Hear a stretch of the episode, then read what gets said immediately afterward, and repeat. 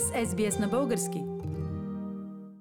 По повод на отражението на пандемията с COVID-19 се свързвам с наши сънародници в Австралия, за да споделят през какво минават те в тези трудни и не много приятни времена. Разговарям по телефона с Румен Беров. Румен е един от нашите сънародници, които има впечатление от отражението на пандемията с коронавируса в два щата – в Нов Южен Уелс и тук в Виктория. Здравей, Румен! Би ли ни казал как пандемията се отрази на твоя живот? Какво промени тя в него? Фили, пандемията обърна живота, както се казва на български, с краката нагоре. Това, което а, мислехме, че са граждански свободи и права до преди месец или два, изведнъж се оказа, че изчезнаха така, както се топи снега на, на планината през лятото. От а, гледна точка на вируса, коронавируса едно от няколко хиляди семейства от вируси, с които сме живяли от памти века. Нищо ново под слънцето. И ако трябва да го сравня с други вируси и бактерии и заболяването причинени от тях, разбира се, бих казал, че не е толкова опасен, колкото го представят. Миналата година в Австралия имаше 300 хиляди души болни от грип, 900 от тях е, починаха. Обаче, независимо от това, никой не му добра идеята да има локдаун, да има затваряне на границите и да има унищожаване на правата и свободите на човека. А, дали тази епидемия не е само димна завеса, която маскира как елементарните ни човешки права и свободи бяха елиминирани за много кратко време?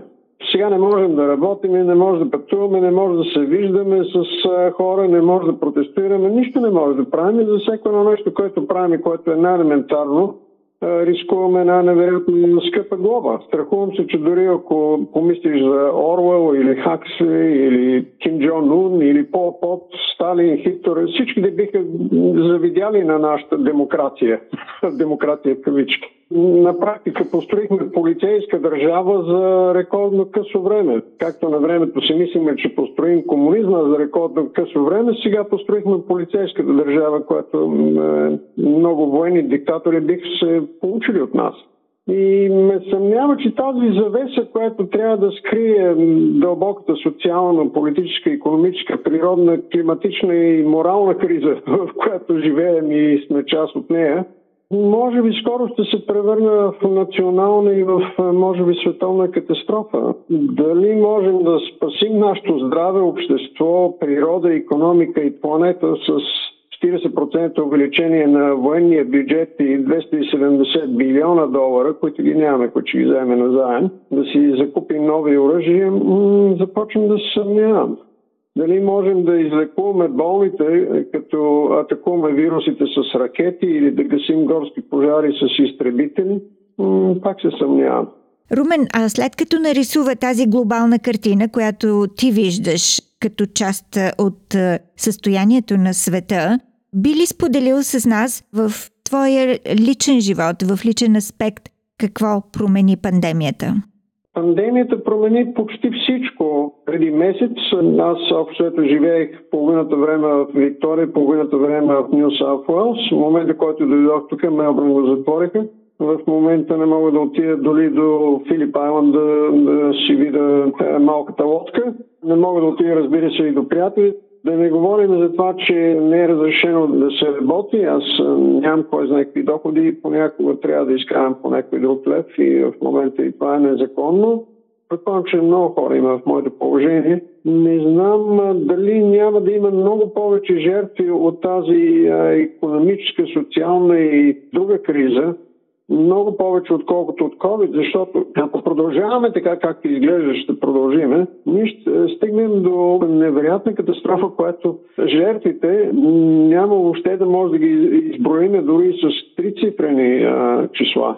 Съмняваме, че тези, които са на власт в момента, имат съвсем малко понятие как обществото и економиката работят. Сега надявам се да не съм прав, надявам се да има някакви хора, които все пак да имат някаква представа, че това положение не може да продължи безкрайно, до безкрайност и че в край на краища трябва да погледнем и на други страни по света, които успяха да се преборят с инспекцията по малко по-човешки начин и се пребораха успешно. Не искам да кажа, че не трябва да пазим хигиена, че не трябва да пазим дистанция и така нататък и така нататък. Това наистина трябва да го правим. Но има на всеки 10 правила, едно правило е това, което наистина има смисъл да се прави, останалите 9 са пълна глупост. Останалите 9 вредят много повече, отколкото това, което го спазваме. Така че трябва да помислим.